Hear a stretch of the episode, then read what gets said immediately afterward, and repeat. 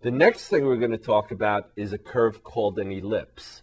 If you look at the equation, this equation, it, it resembles the equation of what? An origin-centered circle, but it's not an origin-centered circle because what? Because we have a 4 and we have a 9, right? We can't divide by 4 because we'll get 1x squared, but we'll get what? 9 fourths y squared, right? What would this, what would a similar equation of a circle look like? It would look like, right, x squared plus y squared equals 36. If we had 4x squared plus 4y squared, let's say equals 36, then we could do what? We could divide by 4 and get x squared plus y squared equals 9, which we would still recognize to be a circle, right? So as long as x squared and y squared, as long as the coefficients are the same, we can get it to be a circle. But that's not the case in this example. We have 4x squared, but we have 9y squared. So this is not a circle, okay? That's the first thing that we should observe. It is not a circle, okay? But the structure is very similar to a circle. So let's see if we can't figure out what this looks like.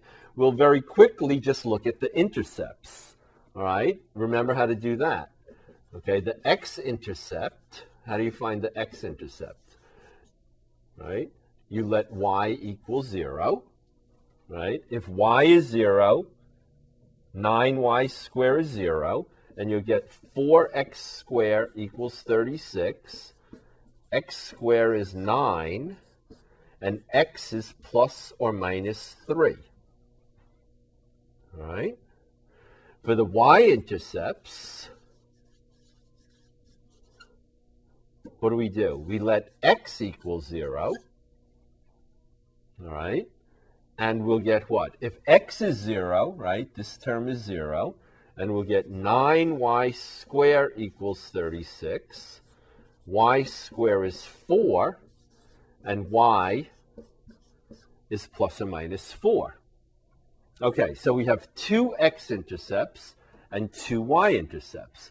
Let's see if we can see what this thing looks like. It is called an ellipse okay? And you'll see what it looks like in a second, right? I'm sorry, y is plus or minus 2, right? If y squared is 4, sorry, y is plus or minus 2, right? Let's plot this now using our intercepts. So we have two x-intercepts at negative 3, 0, and at 3, 0. And we have two y-intercepts at 0, 2, and at 0, negative 2. So this looks like a circle that's sort of been squashed, or a football, or a watermelon, or whatever else you think it looks like.